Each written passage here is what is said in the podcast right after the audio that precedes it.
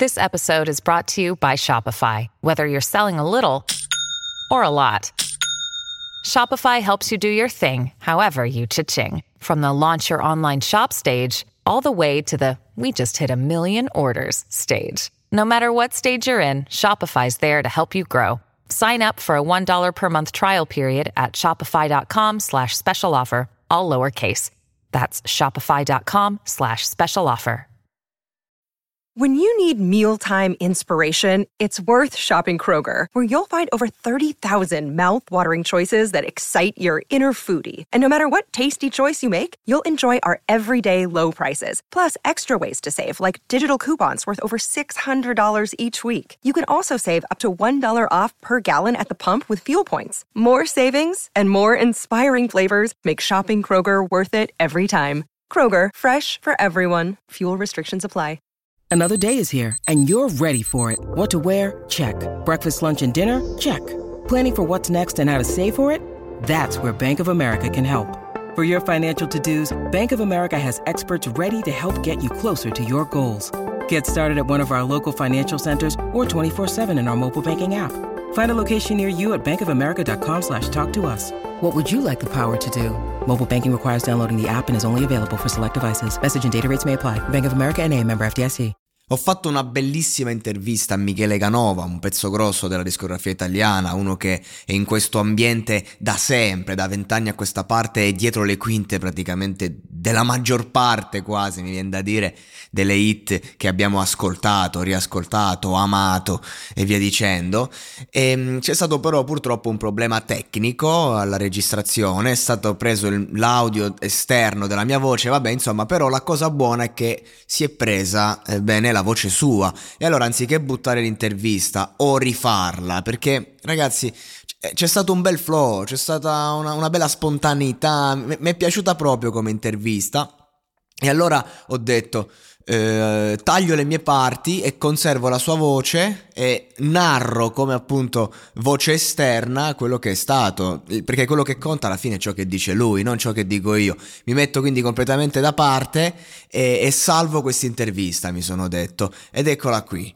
Quindi io eh, vi, mi scuso, diciamo, se non è la classica intervista, però ha detto delle cose veramente interessanti e tra l'altro rifare un'intervista perdendo quella spontaneità, rifare le domande, è, è un po' contro, diciamo, l'ideologia del monologato podcast, perché come sapete io ho pochi valori, uno di questi è l'autenticità, pochi valori ma li rispettiamo tutti.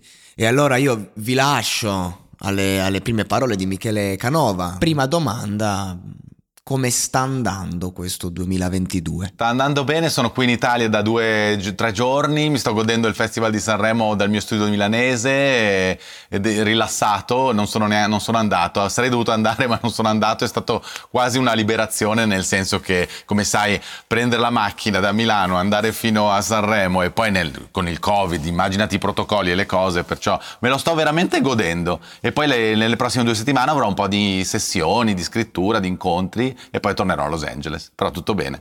Seconda cosa che gli ho chiesto ovviamente in relazione alle sue ultime uscite. Sta lavorando a un disco di cui non si sa ancora tanto, però senza dubbio si sa eh, qual è stato il singolo che è già uscito e, e vede informazione Gianna Nannini e Rosa Chemical.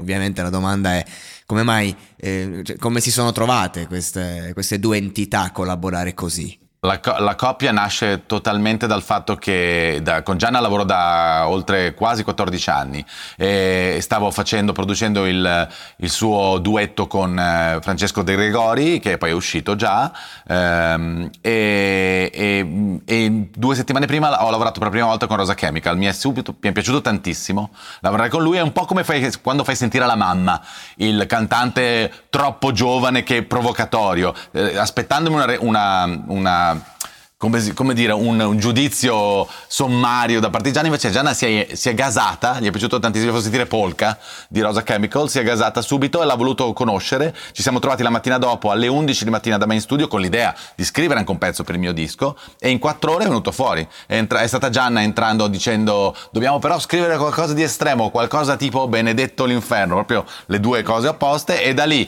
un team di autori che sta con me da, da un po' di tempo, che sto costruendo questo nuovo team qui nel mio studio di Milano e insieme a Gianna e a Rose abbiamo scritto il pezzo in 4 ore, 4 ore e mezza, è uscito così. Rosa Chemical ha tra l'altro fatto una performance a Sanremo molto particolare, molto provocatoria anche, impossibile da parte mia non chiedergli che cosa ne abbia pensato. Mi è piaciuto molto, mi è piaciuto molto, devo dirti la verità. Sono, sono un po' il papà orgoglioso. no, mi sto trovando molto bene con lui. Eh, stiamo lavorando tanto, scrivendo tante canzoni per il suo prossimo disco e per me potrebbe essere, ti dico, un, una, qualcosa di, boh, almeno che mi sta eccitando molto, la, mi, mi, gaso, non vedo l'ora, capito, di scriverne un'altra, perciò di solito quando è così poi piace anche alla gente, no? quando uno si diverte nel fare una cosa. È, è bello, è bello, boh, non lo so, vedere in Italia qualcuno che vuole provare a spingere un po' in, in tante direzioni. Ha una bella testa, mi piace.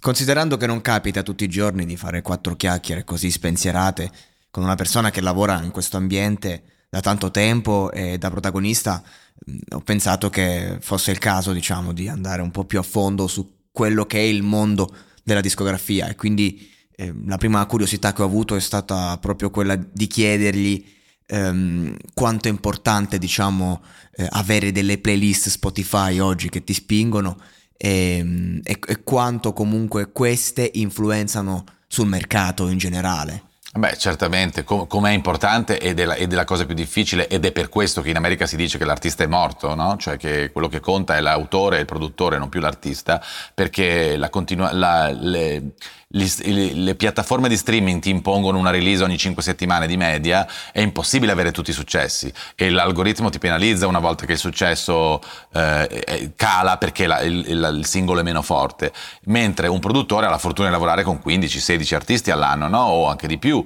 e lo stesso un songwriter, perciò è più facile che tu senta un nome di un produttore più che un nome di un artista. Perciò, in questo senso, per arrivare alla risposta, sì, le playlist sono importantissime, quelle le editoriali, ma anche le non editoriali importanti importanti perché mantengono in qualche modo un flusso continuo e, dei numeri continui mensili che sono poi la cosa su cui si basa l'algoritmo fondamentalmente. Perciò sì, sono fondamentali. Anche per questo poi le multinazionali fanno le loro playlist. Parlando della figura del produttore, si apre una voragine e quindi mi esce fuori un concetto che ultimamente stavo proprio elaborando in un podcast e lui ha avuto anche l'occasione di ascoltarlo e la cosa mi ha anche fatto molto piacere eh, ovvero, eh, appunto, volevo ricordare di quando durante l'esplosione di Sfere Basta e compagnia, e quindi in quel 2015-2016, DPG e roba varia, girasse proprio la voce tra noi ragazzi che proprio la figura del produttore, quindi quello che fa la musica, fosse la predominante con Charlie Charles, no? Quindi l'80% dei, dei, del brano di successo dipende dalla produzione che spacca, che è fatta in un certo modo.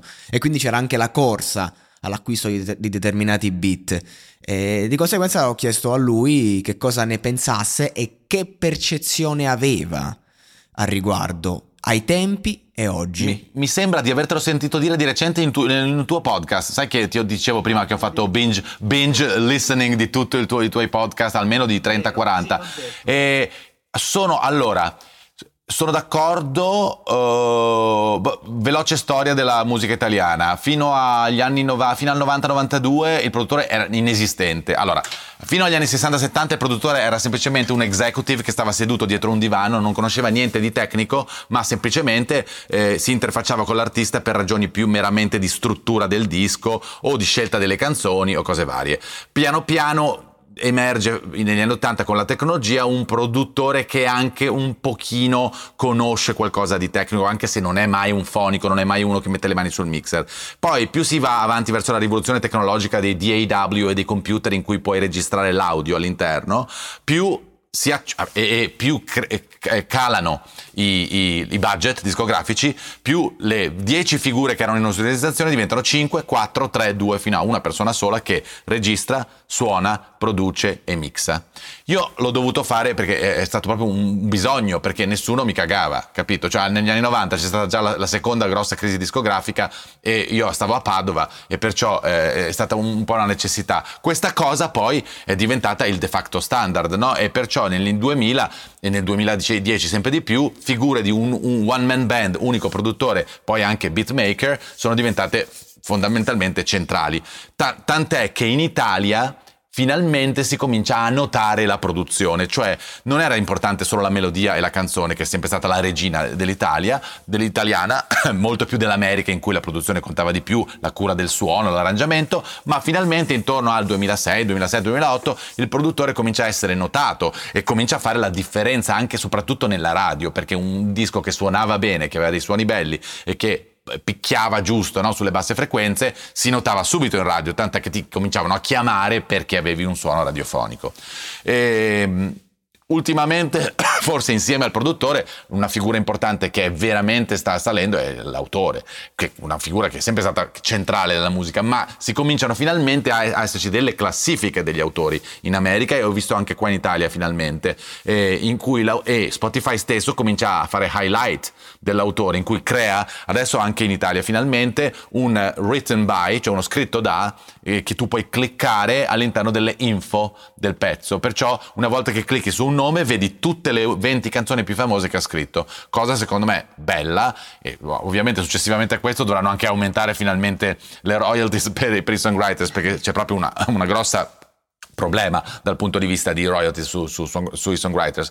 In America stanno, stanno già in fase del, del, congresso congressuale, stanno facendo questa nuova legge che triplicherà e poi ulteriormente aumenterà, si spera. In Italia siamo ancora in Europa un pochino più indietro. Però ecco, per dire, produttore sicuramente da, da metà degli anni 2000 è cominciato anche in Italia a essere una figura centrale, ora direi che oltre all'autore, forse più ancora del produttore, è ritornato il songwriter come figura centrale. Perché? Perché le, le, la musica è fatta di top line, cioè di melodie, di melodie. Perché? Perché tutti ascoltiamo dal telefonino o delle cuffiette. Perciò non dico che la produzione conta di meno, ma noti di meno, no? Non hai delle casse gigantesche. La, la melodia è la cosa che comunque esce da qualsiasi speaker. Questa è la mia personale teoria. E allora si arriva proprio al punto cruciale è la domanda, diciamo, di punta, quella a cui tenevo di più, ovvero un ragazzo oggi, 2022, ha la hit della vita in mano, se la sente calda. Può capitare che un chiunque abbia il biglietto di sola andata. Ecco, nel caso in cui uno se la senta proprio e dice ce l'ho, voglio investire, voglio spingere, ho qualche soldino da parte, voglio dare 100, il 100% ai miei sogni. Come deve muoversi? Quali mosse deve fare? È questo il momento giusto? Secondo me eh, Piccola premessa, non c'è momento migliore di oggi in cui appunto uno anche con un limitato budget può veramente spaccare. È un momento in cui vedi in classifica gente che, che è sicuramente prodotta da major discografiche come Post Malone o Olivia Rodrigo, ma vedi anche gente che viene magari da un piccolo paesino dello Sri Lanka che ha solo fatto un upload ed è stato piccato da una playlist editoriale di Spotify perché effettivamente c'è del valore musicale e da lì parte una crescita esponenziale, cose che succedono tutti i giorni. Eh, perciò eh, forse come dici tu, gli investimenti digitali, cioè la promozione, visto che ormai il 99% è digitale per quanto riguarda la musica, i numeri sono veramente divisi per 10 o 100 rispetto a 10 anni fa. Perciò con pochi denari si può, e con un po' di intelligenza nel usare i targeting no, degli ad, si può comunque arrivare a tanta gente o soprattutto a un target di gente che è interessata di più alla tua musica. Nel caso magari di un ragazzo di 14, 15, 18 anni che fa, dico a caso, della trap o dell'urban e perciò non, sicuramente non andrà a targetizzare un quarantenne, un cinquantenne, ma andrà più verso il suo target di età. Perciò il mio consiglio è... Eh, o provare, o provare, a utilizzare i, i, tools che comunque ci danno sia eh, Facebook, uh, Google, tu, o farsi aiutare da un buon social media manager slash advertiser, persone che sanno comunque utilizzare e provare a concentrare quei pochi soldi che si ha in questa cosa qui. Ovviamente è importante anche che il prodotto abbia un minimo di suono eh, com- competitivo, sufficientemente commerciale, ma anche lì oggi ci sono dei servizi online di mastering che comunque con pochissimi soldi, parliamo di 30 dollari, 20 dollari, masterizzano la canzone e ti assicuro che la differenza con un mastering professionale è veramente poca. Certo c'è, se tu hai la possibilità di avere dei budget stratosferici, vale comunque la pena andare da, perché come sai tu, per avere il 10% in più puoi pagare 2000 volte in più, no? Cioè, eh, perché è così, no? Cioè, se vuoi un orologio che funziona, paghi 50 euro. Se vuoi l'orologio, eh, che, un Rolex, eh, non è che ha una funzione in più a livello, cioè, è semplicemente una funzione estetica, è quello che rappresenta, però La stessa cosa è anche nella musica, ormai i prezzi sono così abbassati che eh, l'accesso al mercato è facile e ovviamente il lato negativo è che c'è tanto rumore bianco, rumore rosa, no? perciò con mille uscite alla settimana è difficile capire qual è l'uscita giusta e sempre per questo motivo le playlist editoriali aiutano molto, che i curatori sono la nuova figura, no? la figura del, del, del 2020, il curator di Spotify, quello che anche penso nei podcast servirà, cioè ci sarà qualcuno che fa highlight, dice questo podcast è più importante di questo, comunque in qualche modo, non so se sono playlist di podcast, non penso, però, però dovrebbero in qualche modo fare delle collection, no? cioè dire, segnalare, perché già i podcast è forse la grande rivoluzione degli ultimi anni, soprattutto su Spotify, quanto stanno spingendo, no? dopo Rogan e dopo, eh, dopo, questi accordi fatti, eh, immagino che se uno cerca un podcast cioè, ce ne sono così tanti che è anche difficile destreggiarsi no? all'interno. Mi è piaciuto molto questo discorso sui podcast perché è vero, sono una rivoluzione, io insomma ne ho beneficiato in primis e, ehm, e su tutto il concetto diciamo no, de, de, del spingersi diciamo a livello di podcasting eh, dico che ci sono le classifiche per genere, classifiche generali, ma non solo, il podcast è anche una rivoluzione perché eh, ti dà la possibilità di inserire le pubblicità all'interno dell'audio, cosa che non puoi fare nei brani e quindi di conseguenza il guadagno non è solo di royalty Spotify, anzi è quello è proprio il guadagno minore, ma è sulle promozioni. Prendo la palla al balzo, visto che si sta parlando appunto di tempi moderni, passato e via dicendo, e, e chiedo a lui che ha lavorato veramente con artisti che hanno raccontato una generazione. Mi viene scontato dire personaggi come Ligabue, ma anche Vasco Rossi, lo stesso Tiziano Ferro, eh, Eros Ramazzotti, che adesso non, sono comunque attuali, però non sono più i punti fermi come erano prima, diciamo, in quanto ci sono questi giovani, giovanissimi, che eh, non vogliono sapere niente, eh, vanno per la loro strada, sono streamatissimi, sono inarrivabili a livello di numeri. E la mia domanda è il motivo per cui certi artisti non sono, diciamo, stati capaci di modernizzarsi a 360 è perché è cambiato il mercato o perché sono loro che non sono più in grado di rivolgersi alle nuove generazioni e quindi continuano a rivolgersi a una generazione che non fa più il mercato? È, è, è, è un mix di cose sicuramente, è sicuramente che ca- cambiando la maniera di consumare la musica cambia il modo di scrivere la musica, no? Il media è il messaggio, è sempre stato così, perciò cambi il media e scrivi in una maniera diversa perché devi catturare nello streaming streaming non c'è più l'ascolto, eh, l'acquisto casuale che si faceva, vado in un negozio, con, voglio comprarmi l'ultimo di Tiziano Ferro, ma vedo anche l'ultimo di Rosa Camica che non conosco, ma ha una copertina così particolare con i suoi capelli rosa che me lo compro comunque e genero un indotto. Ora, se tu ascolti, sai bene che se ascolti sotto cos'hai 35-40 secondi non, non viene neanche contato come play, perciò l'ascolto casuale non premia più, ok?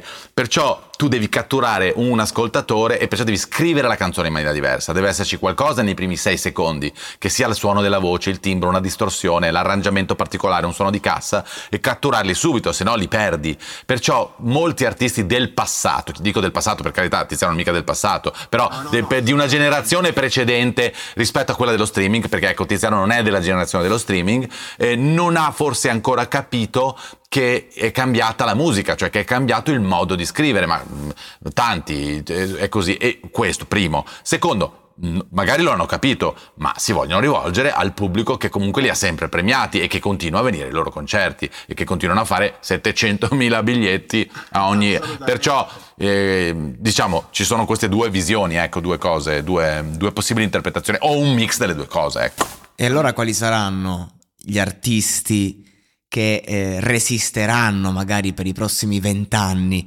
ed è possibile oggi restare tanto a lungo. G-Ax diceva non è tanto eh, essere il numero uno un giorno, ma essere in top 20 per vent'anni, ecco. E, e qui mi sembra di aver sollevato una bella questione. È difficilissimo, secondo, posso dirti che forse quasi nessuno, ma non perché nessuno lo meriti, eh? ma nessuno perché, no, perché è cambiato, il, è cambiato il, il, consumo, è cambiato, come dicevo prima, l'artista è morto, è, difficilissimo che un artista possa rimanere, ma già due anni. Ma questo lo vedo in America e eh? non, non, faccio l'esempio dell'Italia, anzi l'Italia forse è più facile perché il mercato non si è ancora veramente profondamente adattato cioè, come in America a questa nuova rivoluzione, però in futuro, ti faccio un esempio, uno come Blanco, che è indubbiamente la cosa più di talento, più forte, più fresca, più incredibile. Proprio me è piaciuto al primo secondo. Pensa, gli scrissi addirittura su, su, su Instagram, ma tipo due anni fa subito lui mi risponde eh, io non lo so, e questo attenzione, non voglio chiamare sfiga, non voglio dire poveretto, no, no, no. però non lo so perché è difficile, cavolo, perché basta che magari inanelli tre cose che non funzionano, cioè non lo so, eh, glielo auguro, eh, cioè ripeto, però è un casino. E, e, ripeto, e lui mi sembra il Tiziano Ferro della sua generazione, capito? Il Giuliano del Negramaro che per sei anni, sette anni dominò, ma vedi già Giuliano, so, cioè Tiziano ha dominato per vent'anni, non so come dire, eh, cioè è incredibile, più si va avanti, più si nota questa cosa, che non è che perché questi artisti sono meno bravi, è perché è cambiato il modo di consumare la musica. Michele Canova è uno che è stato dietro una canzone molto importante per il mondo musicale italiano. Sto parlando di Tranne te che è una canzone che fece discutere, tutti a dire uh, Fibra con questo brano ha scelto la commercializzazione totale di sé, eh, un brano che comunque mh, mm, non, cioè, convinse la massa ma non convinse, diciamo, i più, i più, devoti, che però la cantavano, tutti cantavano tranne te. Tranne te è stata una canzone che ha veramente rivoluzionato, ha cambiato le cose dicendo si può fare così. Io credo che tranne te sia, stata, sia stato il ponte tra, ehm, tra la fase in cui si diceva ah sei commerciale al sono legittimato a essere completamente libero. Sono passati tanti anni da quell'uscita e, e, da abbastanza anni siamo tutti in attesa di un nuovo disco di Fibra e visto che lui comunque lo conosce personalmente, ho detto vediamo se riesco a trovare qualche spoiler e allora gliel'ho chiesto, ho detto ma Fibra cosa ne pensi? Co- cosa ti aspetti dal nuovo disco? Se sai qualcosa, insomma, anche per far contenti tutti quelli che ascoltano il monologato podcast e, da, da mesi mi sentono dire sta per uscire il disco di Fibra, non vedo l'ora, non vedo l'ora, farò un uno speciale pazzesco, ma sentiamo che cosa ha da dire il nostro Michele Canova al riguardo. Ah, non so niente, perché io ti giuro, non, non, ho, non, ho, non lo so neanch'io. Io non ho lavorato a questo nuovo disco. No, ehm, lo sento, eh, abbiamo lavorato insieme per altre cose in, in, questi, in questi, periodi, quando tornavo in Italia. No, beh, mi aspetto da lui. Allora, l'ho sentito... Uh, bene come mai l'avessi, l'ho visto poi, eh, l'ho visto e sentito mai come l'avevo mai sentito, cioè ehm, rilassato, calmo, però focus, a, fu- a, fuoco, che vuole spaccare, eh, però proprio, eh, non so, ma mi è sembrato, mi è fatto piacere andare a cena con lui, non so come dire, mi sono proprio divertito, perciò mi aspetto un grande disco. Ecco, ricordiamoci che Paola Zucker, eh, secondo me anche lei è in un momento fantastico. L'ho sentita di recente, l'ho intervistata anch'io per il mio, il mio Instagram live, noi ci conosciamo da tantissimo tempo, ma l'ho sentita a fuoco, anche lei. Beh, spoiler magari non ce ne sono stati, ma queste parole ci fanno capire che sta, sta, per arrivare qualcosa di grande, ma veramente grande. Se la zucchero è in forma smagliante e fibra è tranquillo come se avesse trovato la pace con se stesso, allora veramente vuol dire che hanno in mano una bomba a mano pronta ad esplodere. A questo punto arrivo, diciamo, con l'ultima domanda e, mm, e, gli, e gli dico al nostro Michele Canova, hai un entusiasmo che mi colpisce eh, fai questo lavoro da sempre, ma hai appunto la voglia di, di fare il fuoco eh, di un emergente a tratti. Che cosa ti mantiene così attivo, così giovane? E lui mi risponde praticamente i giovani stessi. Uno stimolo è ritornare in Italia, come sto facendo più, di, più spesso. Il Covid mi aveva bloccato per due anni lì in, in America, per carità, sono stato benissimo, però... E, e, perciò confrontarmi con i giovani italiani. Lavorare con Rosa Chemical mi ha casato tantissimo. Sto lavorando con mille giovani eh, che sono tutti già sintonizzati verso questo nuovo mercato e questo nuovo modo di scrivere che, che dicevamo, che io poi in qualche modo ho fatto per dieci anni in America, perché le sessioni super veloci di sei ore fatte in studio in cui si scrive e si fa la base nel nostro momento, è una cosa che a Los Angeles si fa da 20 anni, qui in Italia si fa da meno, da 6-7 anni. Perciò la scommessa quasi di rigenerarmi in Italia con un, con un, campionario di nuovi artisti mi gasa molto. Mi gasa anche molto eh, parlare del mio lavoro per la prima volta, eh, proprio di Fibra e proprio con S Magazine. O, oggi sono uscite io che fa, faccio vedere come ho fatto tranne te o come ho fatto Vipin Trip, capito? E, e, e, perciò eh, questa roba di, di, fare un po' quasi educational, di spiegare alla gente, mi, mi, mi fa impazzire fare Twitch, eh, fare i miei Instagram live, ho un'idea per un paio di programmi televisivi anche, anche una, la presenza che ho avuto ad amici mi è piaciuta molto perché sono riuscito a fare quello che ho sempre fatto. Io, non sarei magari stato in grado di fare una cosa in cui ero più troppo televisivo, ma fare il produttore che si interfaccia con i ragazzi mi è piaciuto molto e Maria è stata splendida nel darmi quella, quella e perciò quella um, chance. Perciò que- vedo anche un Canova che si mette un pochino più in gioco, capito? Sempre parlando di musica e sempre parlando di produzione musicale in maniera abbastanza tecnica, ecco, no, non mi vedo come opinionista, però mi piacerebbe molto anche eh, in qualche modo farti concorrenza. E davanti a queste parole io eh, cerco diciamo di, di andare, andare, a chiudere eh, sottolineando quanto è bello questo fatto che comunque eh, dai giovani per i giovani, cioè guardare negli occhi di un ragazzo, vedere i suoi sogni e far sì che appunto eh, un uomo che non è proprio magari più giovanissimo trovi quella carica che solo un giovane ha e può trasmetterti e poi la restituisce collaborando con i giovani stessi eh, che secondo me è proprio la base eh, su- sulla quale dovrebbe muoversi tutto il mondo. E lui eh, giustamente ci tiene a ribadire che non è di certo una mossa eh, altru- solamente altruista eh, e che non stiamo qui diciamo a, a, salvare vite umane. Beh ma, oh, ma mo, scusa, scusa Filippo, però anche molto egoisticamente e anche perché mi danno tanto, eh, appunto, cioè non, è, non sono il, sei il, il, benefattore, cioè il benefattore no, sicuramente, no, no, però eh, tu, ti, tu, ti, nutri di energia delle altre persone e perciò chi più di, chi più di un giovane di 18 anni, di 20 anni che vuole spaccare ti, dà, ti ha energia e te, e te la dà, eh, così è. Cioè... Esatto, è proprio questo che dicevo, non sì, è sì. il discorso di voglio salvare. Sì, sì, no per carità, sì, sì. Ragazzi, voglio salvare me stesso io. Esatto. e davanti a questa bellissima risposta, eh, a questa risata, e io direi che possiamo chiudere. Eh, è stata un'intervista bellissima, eh, di quelle che, che ti fanno crescere è un piacere per me confrontarmi con certi personaggi perché sono giovanissimo, oh, non ho neanche 30 anni e al di là del discorso pratico è proprio un discorso formativo e quindi è, è bello per me anche riascoltare certe parole e aspettare che comunque il tutto elabori, scenda e mi dia la possibilità di andare avanti. Io ringrazio di cuore Michele Canova per avermi dato la disponibilità. Mi dispiace che non siamo riusciti a pubblicare, diciamo, l'intervista così come è stata fatta, ho dovuto fare questi intermezzi, però sono felicissimo di aver salvato eh, questa spontaneità, questa autenticità e questi, questi bellissimi concetti. Eh, giusto per riallacciarmi alle sue ultime parole eh, sul eh, voglio salvare me stesso, che è un concetto fondamentale perché oggi ci si appoggia qui e là per fuggire da noi stessi, ma come diceva il grande Vasco, si può cambiare solo se stessi, sembra poco, ma se ci riuscissi faresti la rivoluzione. Ciao a tutti, grazie per aver seguito questa intervista fino a qua, grazie Michele, grazie a tutti voi. Hiring for your small business? If you're not looking for professionals on LinkedIn, you're looking in the wrong place. That's like looking for your car keys in a fish tank. LinkedIn helps you hire professionals you can't find anywhere else, even those who aren't actively searching for a new job but might be open to the perfect role. In a given month, over 70% of LinkedIn users don't even visit other leading job sites. So start looking in the right place. With LinkedIn, you can hire professionals like a professional. Post your free job on linkedin.com slash people today.